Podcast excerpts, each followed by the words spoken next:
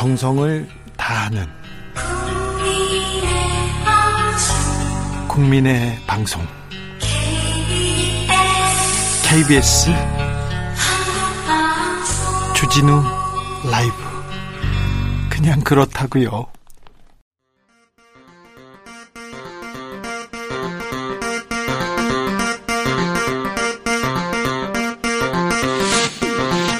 주진우 라이브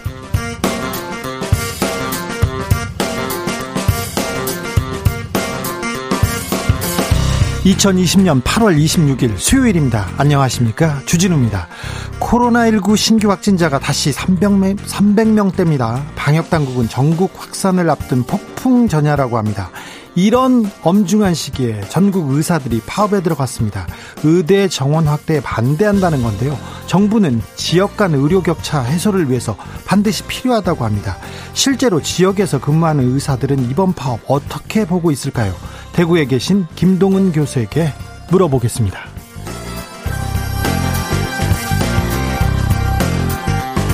8.15 광화문 집회 여파가 무섭습니다.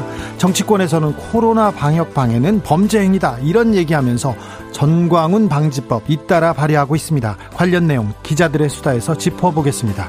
그리고 서울시가 정광훈 목사한테 청구할 예정인 수십억 원대의 구상권 과연 받아낼 수 있을까요? 재판 5분 전에서 들여다 보겠습니다. 초강력 태풍 바비가 북상하고 있습니다. 오후 3시경 제주에 근접했고요. 오늘 밤에는 수도권으로 올라옵니다. 자동차가 뒤집힐 것 같은 강풍이라는데요. 각별히 대비하시고 큰 피해 없으시길 바랍니다. 주진우 라이브에서 실시간 태풍 소식 신속하게 전해드리겠습니다. 나비처럼 날아 벌처럼 쏜다. 여기는 주진우 라이브입니다.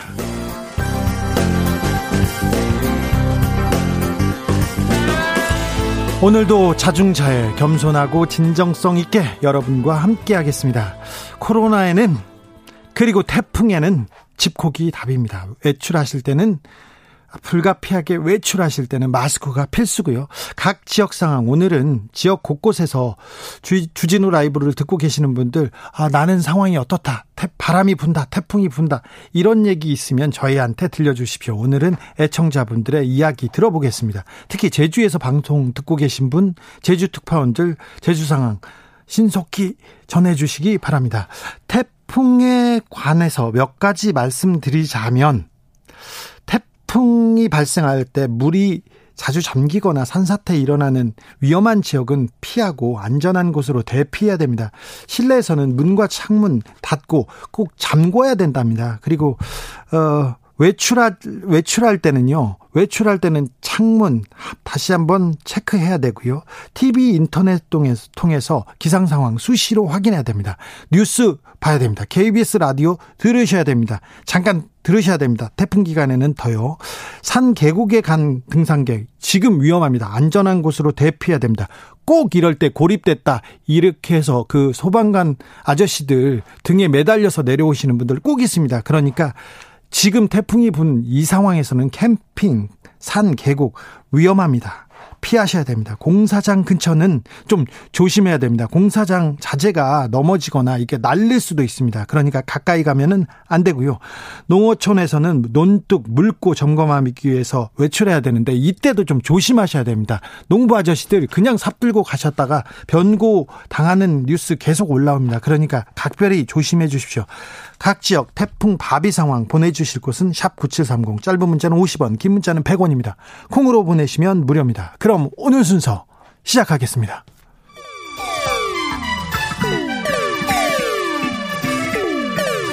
(3805님) 그 언젠가 나를 위해 시사를 던져주던 단발머리 주진우 라이브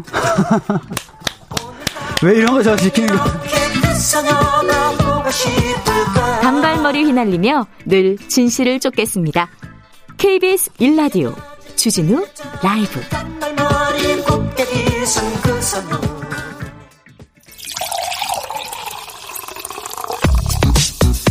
진짜 중요한 뉴스만 쭉 뽑아냈습니다. 줄 라이브가 뽑은 오늘의 뉴스 주스.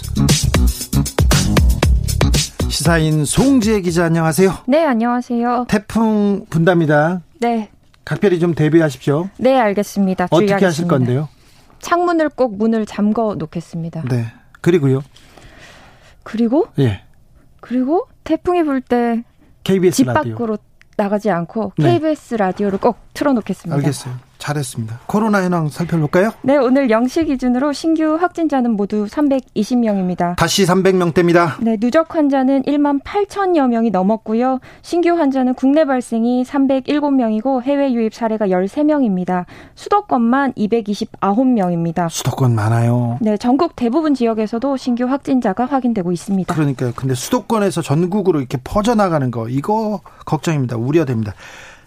웬만하면 집에서 좀 부탁드리겠습니다. 사랑제일교회 관련 확진자가 지금 900명 넘어섰어요. 어제 정오까지 방역 당국이 집계한 사랑제일교회 관련 확진자는 모두 915명입니다. 그제 같은 시각에 비해서 40명이 늘었는데요. 네. 이로써 서울에서만 544명이 됐습니다. 확진자의 절반 이상은 교인이지만 추가 전파 사례도 적지 않고요. 네. 노원구의 안디옥 교회 등 종교시설과 요양시설이나 병원 등 지금까지 22곳에서 추가 감염 사례 가 나오고 있습니다. 네. 감염 확산을 막기 위해서 콜센터와 사회복지시설, 종교시설 등 시설 180여 곳에 대한 역학조사도 진행되고 있고요.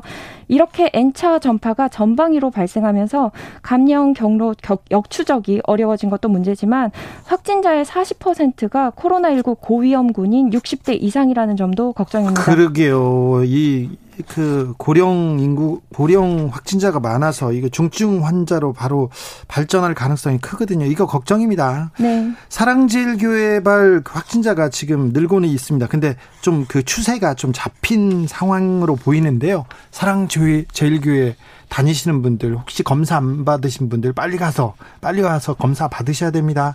숨거나 도망가면 안 됩니다. 수도권 지역 병상이 부족한다는 걱정이 있었는데요. 우려가 현실로 되고 있습니다. 최근 2주간 수도권 환자의 40%가 치명률이 높은 60대 이상 환자입니다. 네. 또 위중하거나 중증인 환자도 10여 명대에서 40여 명대까지 증가했는데요. 이에 따라서 정부는 수도권 병상 공동 대응 체계를 가동해서 중증 환자를 우선 입원시키고 병증 환자는 생활치료센터로 배정하고 있습니다. 중앙재난안전대책본부에 따르면 현재 수도권 중증 환자 병상은 319개인데 지금 19개만 남았습니다. 중앙 임상위의 분석 결과 매일 300여 명의 신규 환자가 발생하면 9월 3일까지 중증 환자가 최대 130명으로 예상됩니다. 이에 따라서 방역 당국은 추가적으로 병상 확보를 위해서 노력하고 있다고 밝혔는데요. 현재 서울시 병상 가동률은 80%에 육박하고 있습니다. 사랑제일교회 방역 방해 혐의에 대해서 수사가 진행되고 있지요, 지금? 네, 사랑제일교회 지금 900여 명의 명단을 경찰에 제출했는데요. 하지만 실제 교인은 2,000명에서 3,000명에 이를 것으로 추정하고 있습니다. 전담 수사팀을 만든 경찰은 정확한 겨, 교인 명단과 광복절 도심 집회 참가자를 파악하기 위한 수사에 속도를 내고 있습니다. 지난 21일에 압수수색에서 확보한 교회 컴퓨터에 대한 포렌식 작업도 진행되고 있고요. 교회 측이 제공한 정보와 일치하는지 누락은 없는지 보고 있습니다. 또 정광훈 목사의 메신저 대화 내용 일부를 확보했고 압수한 휴대전화에 대해서도 포렌식을 하고 있습니다. 사랑제일교회 측은 방역 당국의 방침에 반발하고 있는데요. 사랑제일교회 변호인단과 8.15 집회 비상대책위원회는 어제 기자회견을 열고 정은경 방역대책본부장의 발표를 보면 국민 건강만을 생각하는 것인지 정치적 고려를 하는 것인지 의심스럽다고 주장하면서 정은경 본부장을 공격하는 사람들이 나왔어요. 어이구. 네. 스스로 전문가가 아닌 정치가가 됐다 이렇게 비난했습니다. 네. 정은경 본부장은 엊그제 사랑제일교회 측이 제기하고 있는 코로나19 확진자 수 조작설에 대해서 이런 문제를 지속적으로 제기를 계속하면 단호하게 필요한 조치를 취하겠다고 경고한 거 있습니다. 음, 격리 치료를 받고 있는 정광훈 목사 방역 당국이 역학조사에서 거짓 진술을 했다는 정황이 나, 나왔습니다. 정광훈 목사가 방역 당국에 진술한 지난 8월 12일부터 14일까지 사흘 동안 동선을 보면 사랑제일교회 근처 사택에서 머물렀다 이렇게 밝혔습니다. 12일은 사랑제일교회발 첫 확진자가 발생한 날이거든요. 방역 당국은 당시 교회 측에 일요 예배 참석자 모두 진단 검사와 자가 격리를 해달라 이렇게 통보했습니다. 근데 정광훈 목사도 그래가지고 자가 격리하고 저기 통보했다고 얘기를 했었어요. 네, 사택에 있었다고 진술을 했는데요. 13일 오전에 교인들과 함께 이른바 치유 기도회를 연 정황이 확인됐습니다. 네. 신규 어, 신도 확진이 나오자 개최한 특별 예배입니다. 기도회가 열린 곳은 사랑제일교회 1층인데요. 확진자 발생 이후 방역 소독이 채 끝나지 않은 상태였습니다.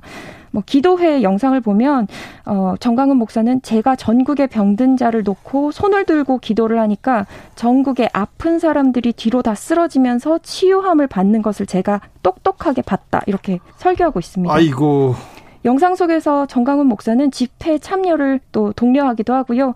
기도회를 연 뒤에는 구구 유튜버 방송에 생방송으로 출연했습니다. 예. 경찰이 정강훈 목사의 격리 조치 위반 혐의 등에 대해서 철저히 수사하겠다고 밝혔습니다. 아프면 치료받고 병원에 가야 되는데요.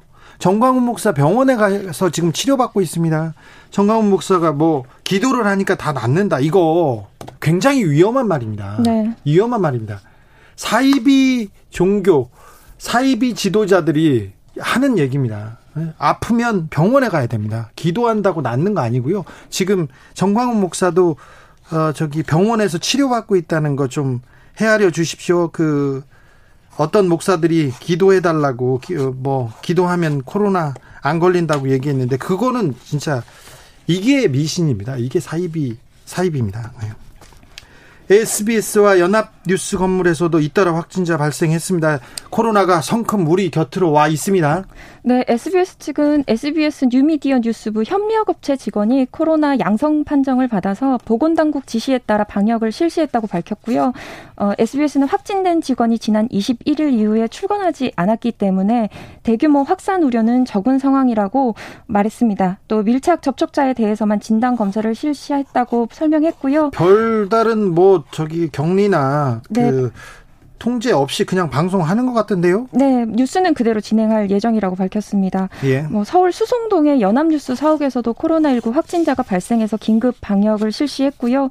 연합뉴스는 사옥에 입주한 다른 회사 직원이 코로나19에 확진되었고 역학 조사를 벌인 결과 건물을 폐쇄할 정도는 아닌 것으로 확인됐다고 밝혔습니다. 이제 누구나 어디에서나 코로나 에 걸려도 이상하지 않은 상황입니다. 그러니까 각별히 조심해야 됩니다. 마스크 꼭 쓰고 손 잘 씻고 그래야 됩니다.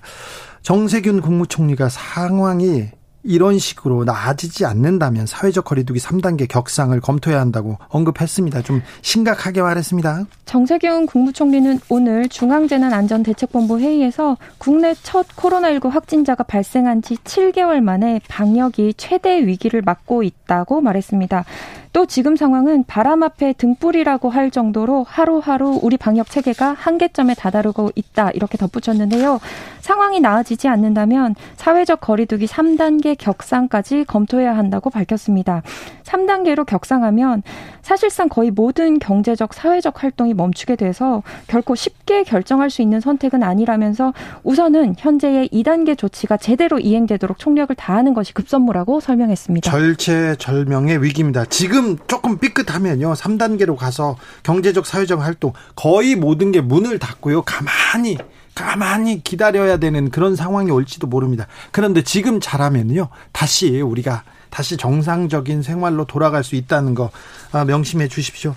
코로나 뉴스가 이제 끝났습니다. 이제 좀, 좀 희망적인 얘기로 가야 되는데 죄송합니다. 태풍 바비가 올라오고 있습니다. 아이고, 머리야.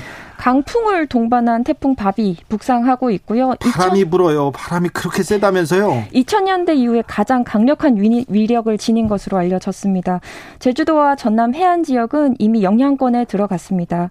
오늘 오후 2시쯤에는 제주도 서귀포를 지났고요. 저녁 8시쯤에는 목포와 가장 가까운 해상을 지납니다. 군산은 내일 0시, 인천과 서울은 각각 내일 새벽 4시와 5시가 태풍의 최근접 시각입니다. 매우 강한 세력을 지녔기 때문에 강풍 반격이 반경이 한반도를 다 덮을 330km에 이릅니다. 오늘 퇴근길 무렵부터 수도권에는 강한 비바람이 몰아치겠고 오늘 밤부터 내일 오전까지 서울 등 내륙은 태풍의 최대 고비를 맞을 것으로 보입니다. 내일 오후 태풍 바비는 북한 내륙을 관통한 뒤에 중국에서 소멸할 것으로 보이는데요. 어, 오늘 11시, 오전 11시 기준 최대 풍속은 초속 45m, 시속으로 따지면 162km에 달합니다. 사람이나. 커다란 돌이 날아갈 수 있는 그런 큰 위력을 가졌습니다.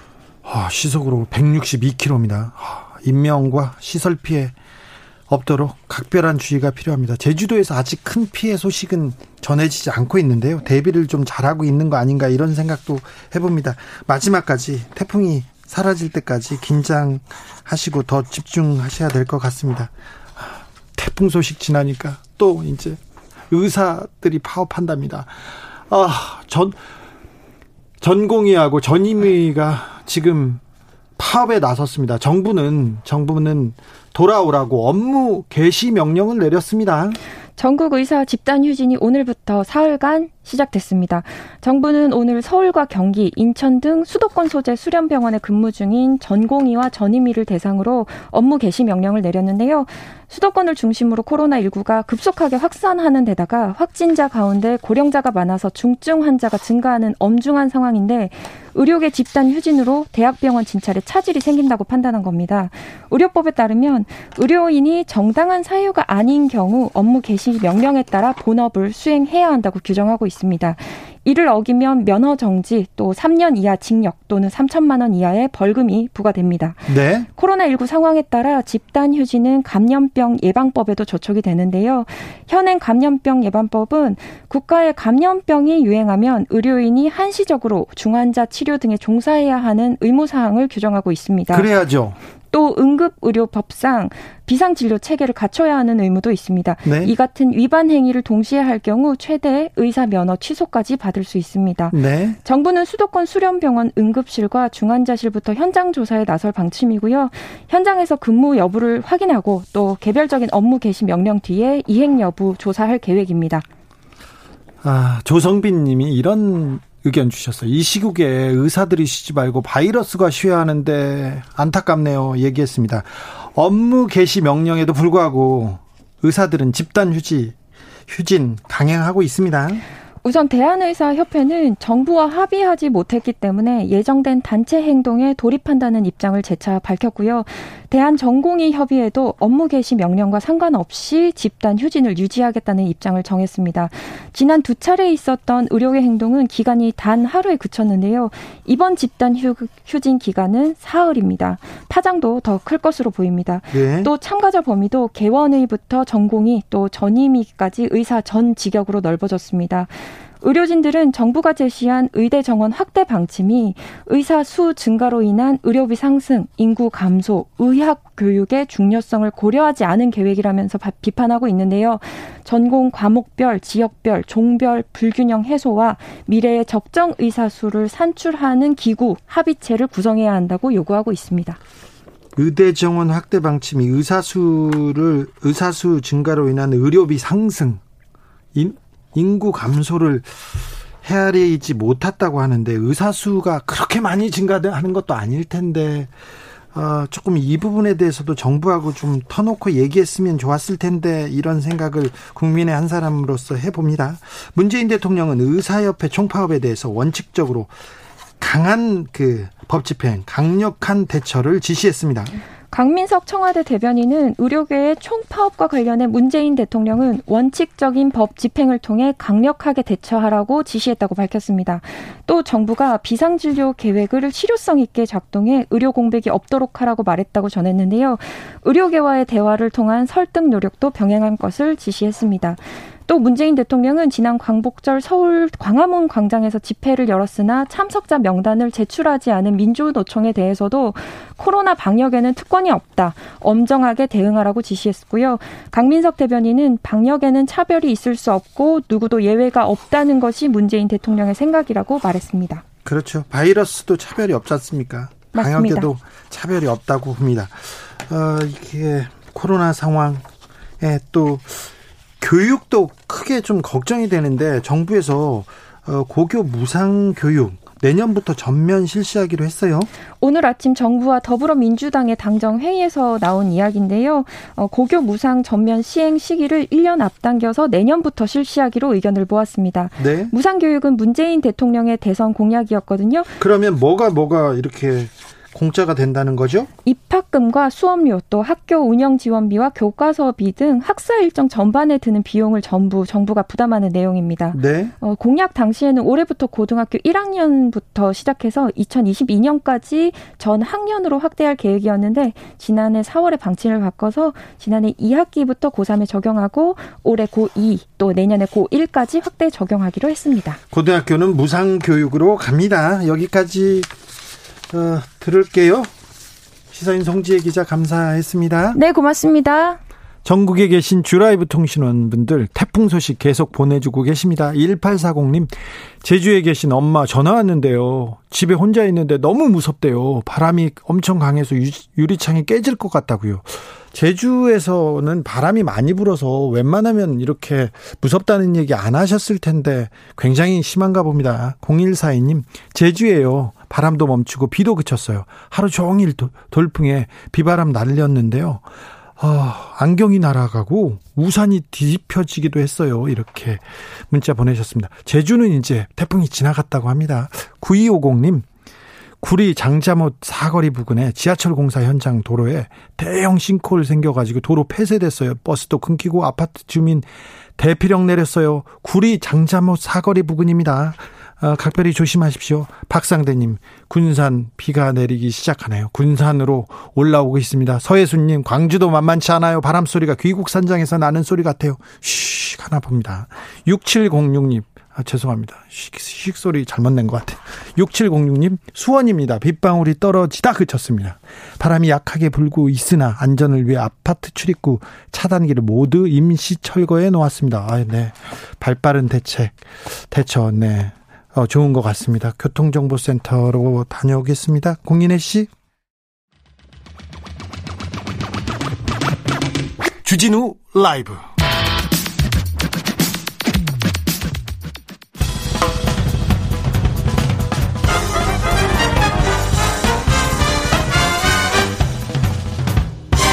훅 인터뷰. 모두를 위한 모두를 향한 모두의 궁금증. 훅 인터뷰.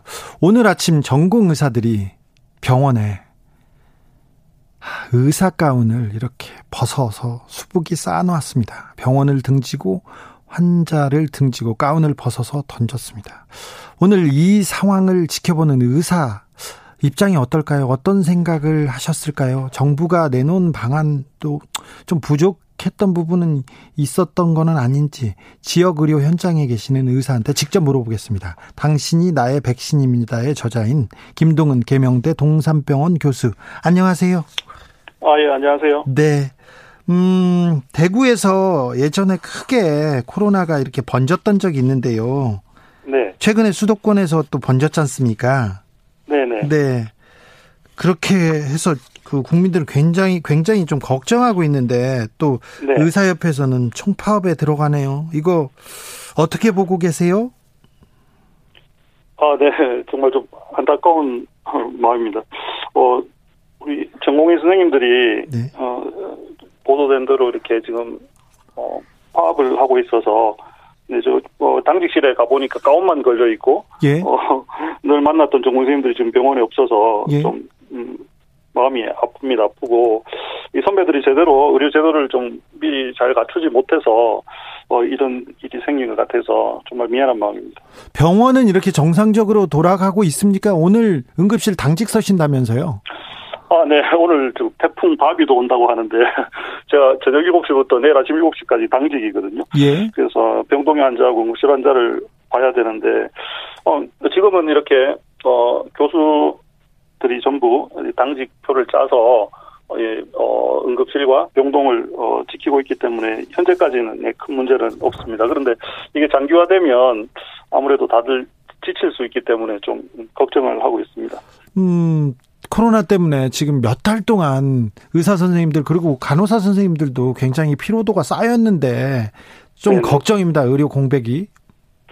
네, 코로나 때도 사실 1차 유행 때도 우리 간호사들이 너무 고생하셨는데 이렇게 또 전공의 선생님들하고 같이 어 사실 어, 정말 많은 일들을 어, 하는 분들이 간호사 분들인데 전공의 네. 선생님들이 이렇게 안 계시니까 또 간호사들이 어, 일이 너무 많아져서 지금 또 많이 지쳐가고 있어서 어, 그것도 걱정입니다.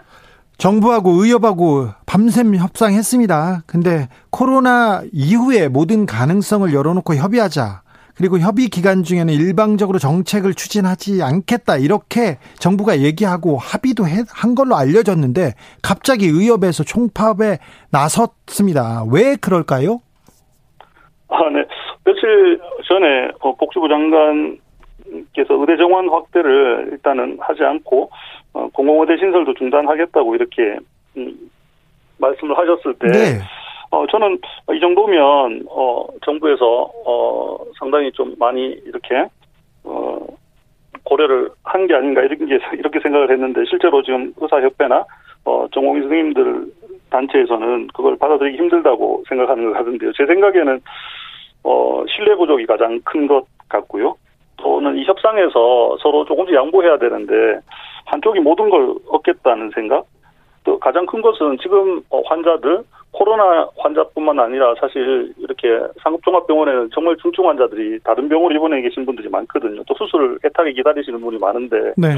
그런 국민들의 좀 고통을 생각한다면 어 이렇게 모든 걸 얻겠다는 생각을 좀 하기 힘들 것 같은데 네. 어, 제 생각에는 아, 이 정도 아니면 어, 지금 또 코로나 19 때문에 이 재유행 때문에 모든 국민들이 큰 고통과 걱정 속에 있는데 네. 어, 우선 우선은 어, 병원으로 돌아오고 이후에 좀 부족했던 부분은 서로 좀 협의를 하면 어떨까 그런 생각이 있습니다. 김동은 선생님도 의사 입장인데도 지금 의협이 너무 한다고 생각하시는 건가요?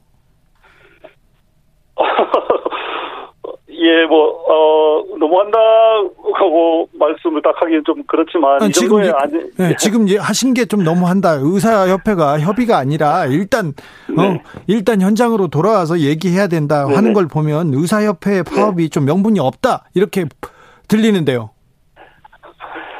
예, 뭐, 제, 저, 어, 개인적인 생각하고 또 의사협회 생각이 조금 다를 수 있어서 예. 말씀드리기 좀 조심스럽지만, 어, 지금 상황은 어떤 그런 것들을 많이 따질 때가 아니고, 예. 우선은, 어, 환자들 곁으로 빨리 와서, 어, 환자들을 지키고, 어, 그렇게 하는 것이 다른 무엇보다 중요한 때가 아닌가, 그런 걸 최우선으로 좀 생각을 해줬으면 생각, 하는 생각이 있습니다. 알겠습니다. 의사 선생님들이 의사, 환자 곁으로 빨리 돌아와서 지켜주었으면 좋겠다 하는 생각이라고 할게요. 제가 네. 너무, 너무 몰아붙여서 죄송합니다. 음, 의사 선생님들이 덕분에라고는 할 때 언제고 네. 이렇게 의사 네. 뒤통수를 치나 이렇게 분노하고 네. 있던데 네. 어 정부가 추진하는 안이 뭐뭐 뭐, 어떤 안에 대해서 이렇게 불만일까요? 그래 아까 의대 정원은 이미 문제가 아닌 것 같은데요. 일단 뭐 덕분에라고 했으면서 뭐 왜 이제 이제 와서 의료계가 이렇게 반대하는 정책을 추진하느냐 그래서 뭐 덕분에를 거꾸로 이렇게 했는 제가 그림도 보고 했는데 상당히 좀 불쾌했거든요. 저는 의사인데도 불구하고 예. 왜냐하면 그 덕분에 그렇게 는 국민들이 하는 건 의사만을 상대로 했던 게 아니잖아요. 그때 같이 고생했던 많은 의료인들에게 고맙다고 얘기한 건데 아무리 지금 좀 날카로운 상황이라 하더라도 또 우리 뭐그 어, 많은 장애인들께서 보시기에는 어 상당히 좀 이렇게 어이없는 그런 걸 사용하는 건 좀 잘못됐다고 생각하고 어 의대생들이 사과를 했기 때문에 어 다행이라고 생각합니다. 그런데 의대생들하고 같이는 뭐 저희 같은 사람들 저부터 우선 좀 어, 죄송하다는 말씀을 드려야 될 것 같고 지금 어, 원하는 것은 뭐냐면 처약 급여와 이런 것도 어, 포퓰리즘이라고 얘기를 하고 있고 그다음에 정원은 어, 모자라지 않다고 지금 자꾸 의협에서 얘기를 하고 있고 공공의대 자체는 설립을 아예 하면 안 된다고 얘기를 하고 있어서 어, 정부에서 생각하는 거와 너무 좀 어, 다른 생각을 갖고 있어서 이게 협상이 좀 어려운 것 같습니다. 네. 코로나19로 인해서 우리 공공의료의 현실이 좀 취약하다, 좀, 어, 확충해야 된다, 이런 의견은 많이 나왔지 않습니까? 그런데 네. 왜 하필 지금 이렇게 네네. 의사 선생님들이 집단 행동을 하는지 저는 굉장히 좀 의문이 있습니다. 왜 하필 지금일까요? 가장 위험하고 가장 중요한 시기이기도 한데요. 아, 네, 그렇죠. 이게, 음, 의사 한 사람을 길러내는데 시간이 좀 많이 걸리거든요. 보통 네. 20살에 이렇게 뭐 의대 입학하면 30대 중반이 돼서 실제로 이제 활동할 수 있는 의사로 배출이 되거든요. 그래서 우리는 의료 인력에 대해서는 상당히 중장기적인 관점에서 볼 필요가 있다고 어, 생각이 됩니다. 지금 의사협회에서 반대하는 것은 의사 숫자가 늘어나는 거에 대해서 되게 반대하고 있기 때문에 그런 거고, 어, 제가 좀 아쉬운 건 의사협회 반발이 너무나 예상되는 상황인데, 예. 왜 이렇게 코로나19가 유행되는 이 시점에 이걸 들고 나왔어야 하는가? 그리고 지금 사실 코로나19 1차 대유행을 겪으면서 정말 중요한 문제들이 많이 노출됐거든요. 예, 예. 공병상이 부족하고 중환자실이 부족하고 중환자실에 에크모나 인공호흡기 같은 게 부족하고 그런 것들을 지금 빨리 해야 되는데 이 의대 증원 문제로 이렇게 논란이 되다 보니까 그런 것들이 전부 좀 가려지는 어 그런 문제가 있어서 네. 어 좀 안타깝습니다. 그리고 의대 증원만이 아니고 사실은 공공 아까 말씀하신 공공병원이 더 늘어나고 공공병상이 늘어나고 인프라가 구축이 돼야지 공공의사들이 가서 활동을 할 수가 있는데 그런 돈이 많이 드는 일 또 시간이 많이 드는 일에 대해서도 어 제대로 계획을 미리 좀 보여주셔야지 이게 설득이 좀 될 수 있을 것 같습니다. 아 의사 입장에서 보면 정부도 코로나 상황이 안정된 이후에 차근차근 정책을 추진했어야 되는데 아, 좀 약간 뭐 우선 순위도 좀 밀리고 좀 좀 성급했다고 볼 수도 있겠네요. 아, 네. 그 협상의 상대를 생각을 했으면 예, 조금 그런 고려가 있었으면 좋았겠다는 생각이 있습니다. 지역에는 의사가 부족하죠? 예, 많이 부족합니다. 네네. 지역 의사 선생님들은 돈을 훨씬 더 많이 번다는 뉴스도 나왔습니다. 아, 오지에 계시거나 이런 분들은 예 그만큼 또 어, 힘든 상황에 계시니까 네. 어 보수라 이런 문제는 조금 더 배려해 드리는 부분이 있는 걸로 알고 있습니다. 네, 많이 버, 버셔야죠. 그런데도 불구하고 네. 지역 그리고 깊이 네. 과는 과가 생기고 있습니까?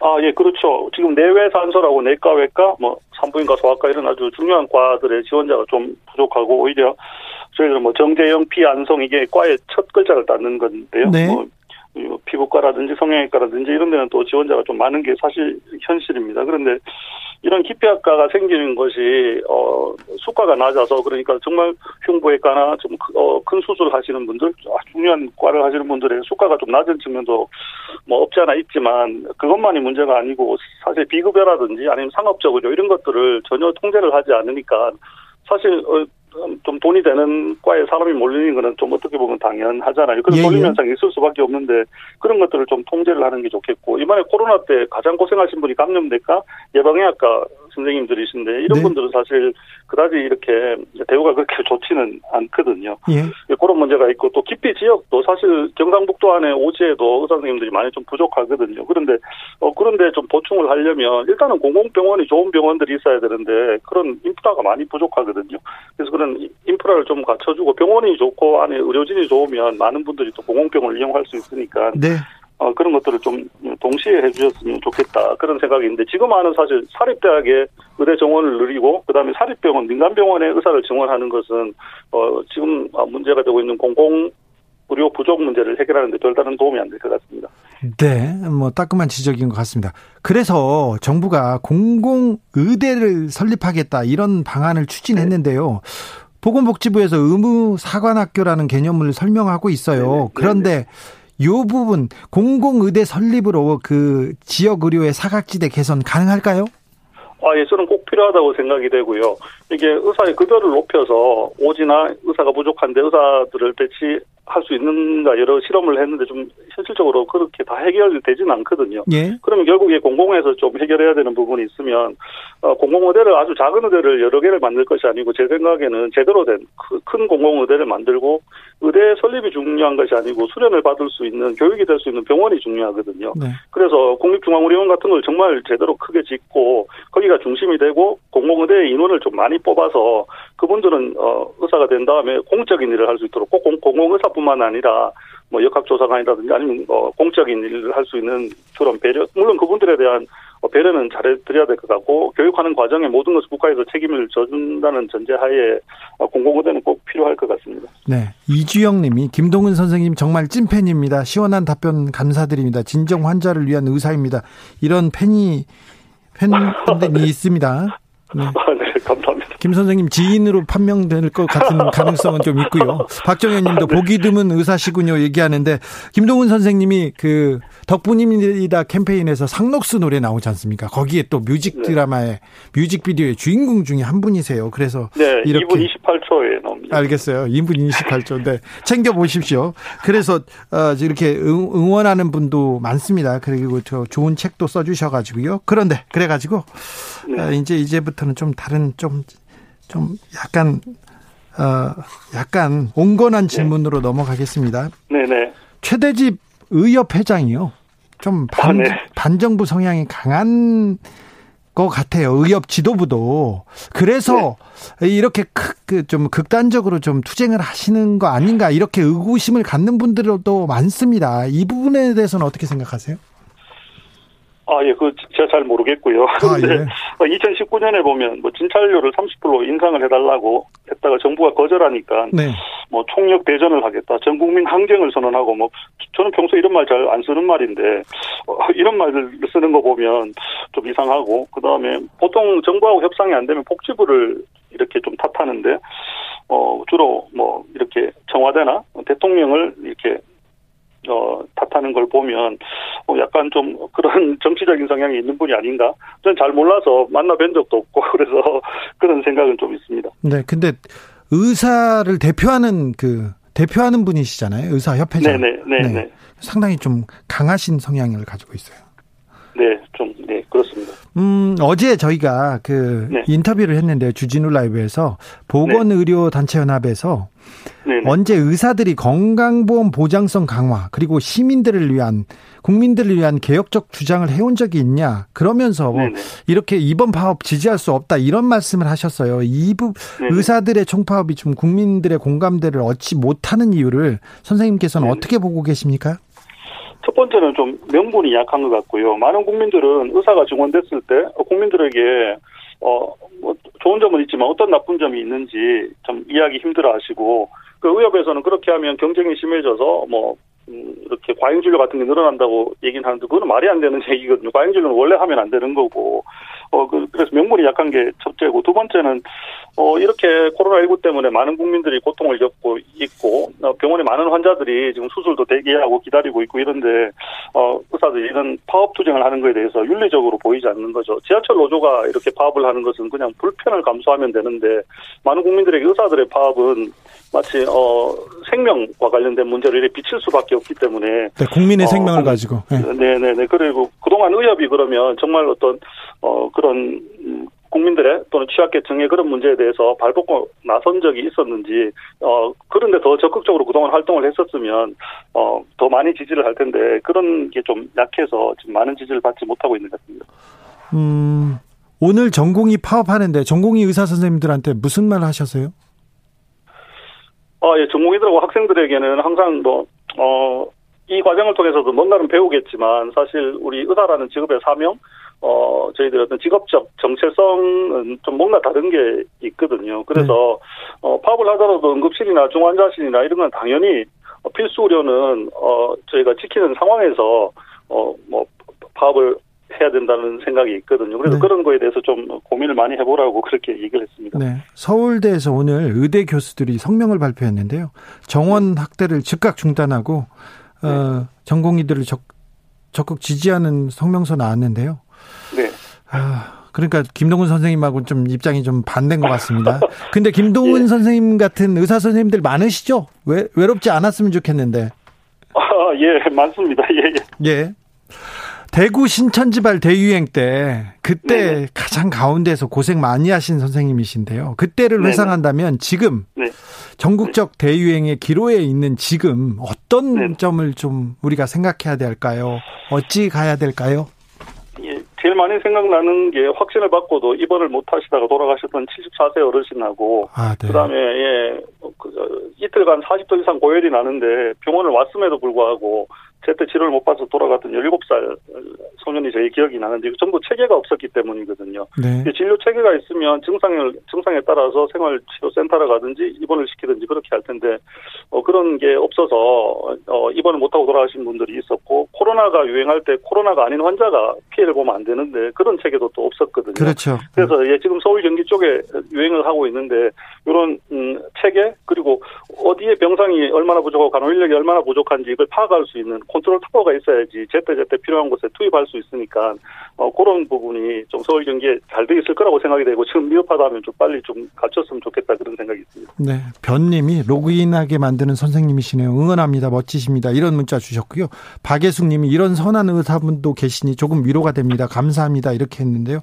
금방 지금 선생님 말씀하셔가지고 7855님은 짬내서 2분 28초 동영상 의사 선생님 봤어요.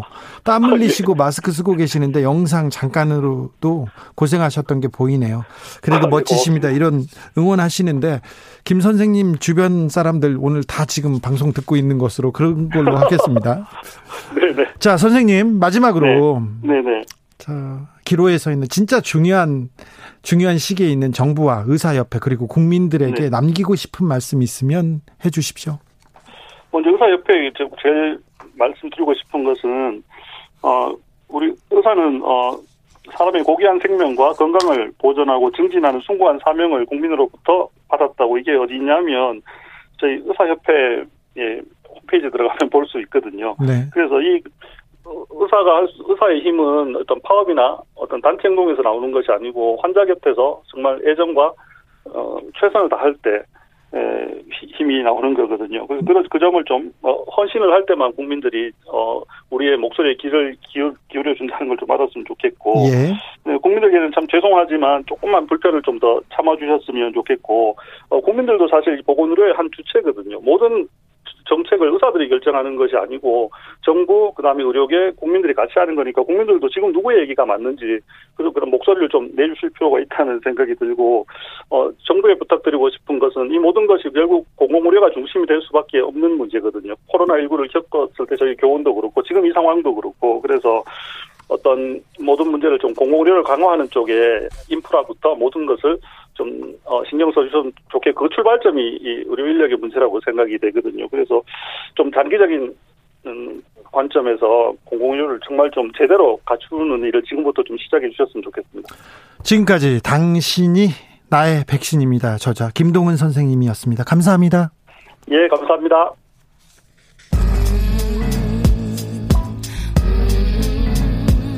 나비처럼 날아 벌처럼 쏜다.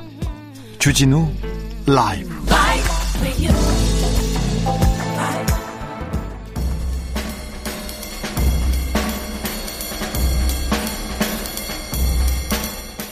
느낌 가는 대로 그냥 고른 뉴스. 여의도 주필.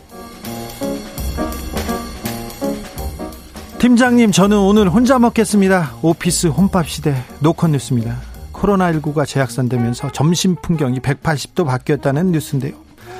어, 보통 때는 팀원 7명이 쪼로로 이렇게 점심을 먹곤 했지만 이제는 각자 자신의 책상에서 점심을 해결한다는 그런 직장인이 혼밥을 한다는 그런 뉴스입니다. 혼밥 직장인이 증가하면서 편의점 도시, 락 매출이 엄청나게 증가했다고 하는데요. 음, 부장님, 부장님이랑 점심 먹는 거 별로 안 좋아한다는 그런 뉴스이기도 해요. 아니, 내가 사주는데 무슨 소리야? 이렇게 얘기하는데, 그래도 별로 안 좋아한답니다. 그래서 댓글 보니까 팀장하고 먹고 체할 바에 혼자서 핸드폰 보면서 밥 먹는 게 훨씬 편하지. 이렇게 얘기하시고요. 코로나가 준 가장 큰 장점이 혼밥할 수 있다는 이런 얘기예요. 회식도 없어졌다고요. 아, 회식. 이렇게 또 점심. 이때 이렇게 저기 후배들 부하 직원들이랑 같이 가서 밥 먹는 게 이게 미덕인 줄 아는 사람들도 있거든요. 저는 혼자 밥을 먹을 바에는 굶거든요. 그래서 많은 생각을 하게 합니다. 그런데 지금 이제 코로나 시대는 혼자 먹고 이렇게 그리고 후배들한테도 자율권을 주는 그런 시대로 넘어갔다는 거 부장님들, 상무님들, 이사님들 명심하자고요. 저도 명심하겠습니다.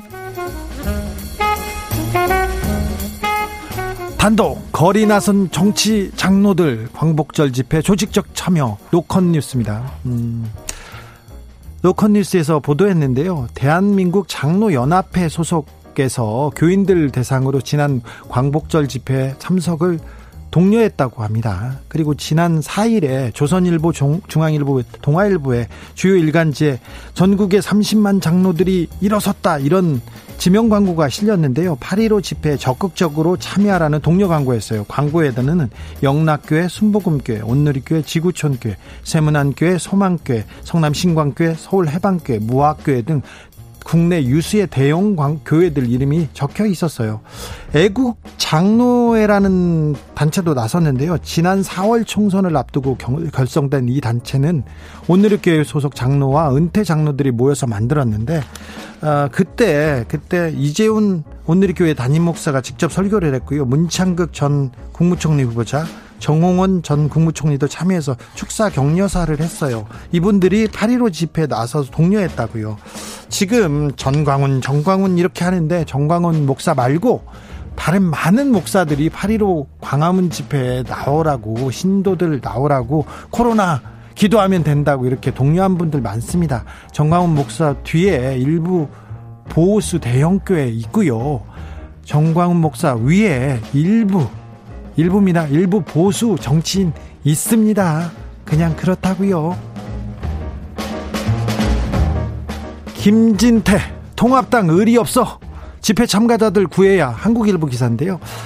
미래통합당 김진태 전 의원이 이런 글을 쓰셨어요.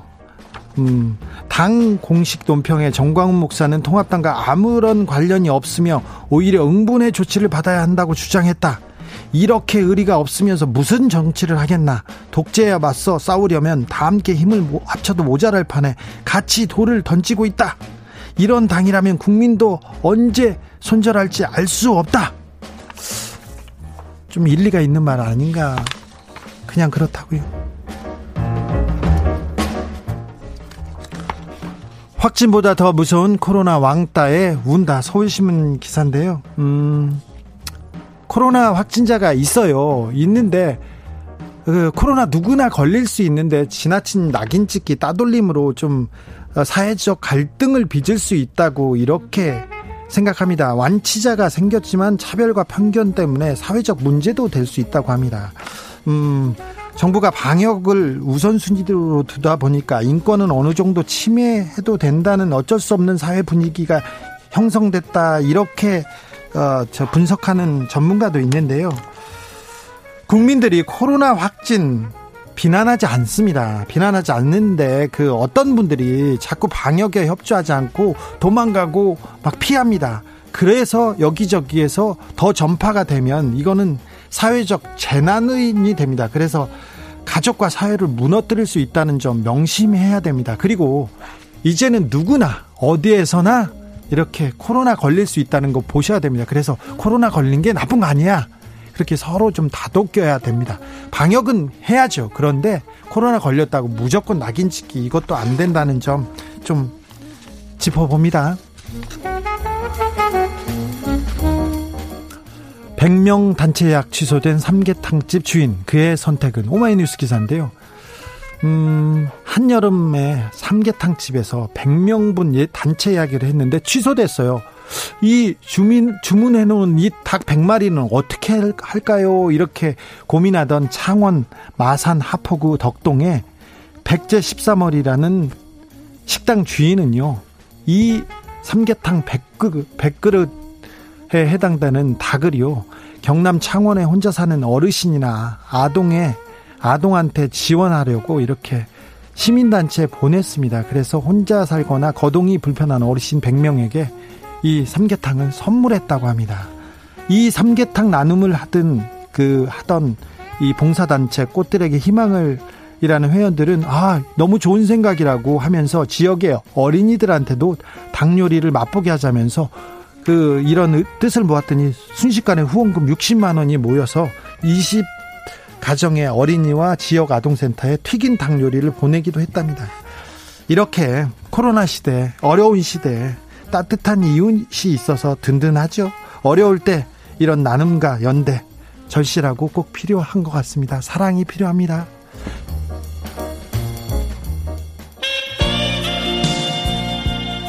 변진섭의 우리의 사랑이 필요한 거죠 들으면서 잠시 쉬었다 6시에 돌아오겠습니다. 어디 가시면 안 됩니다. 금성무님이 팀장은 외로워. 같이 밥 먹어줘라. 니들도 부장 팀장 해봐. 어떤가? 아이고 그럼요. 팀장님들 부장님들이 우리 회사 우리 나라의 기둥입니다. 알죠? 그대 어깨 위에 놓인 짐이 너무 힘에 겨워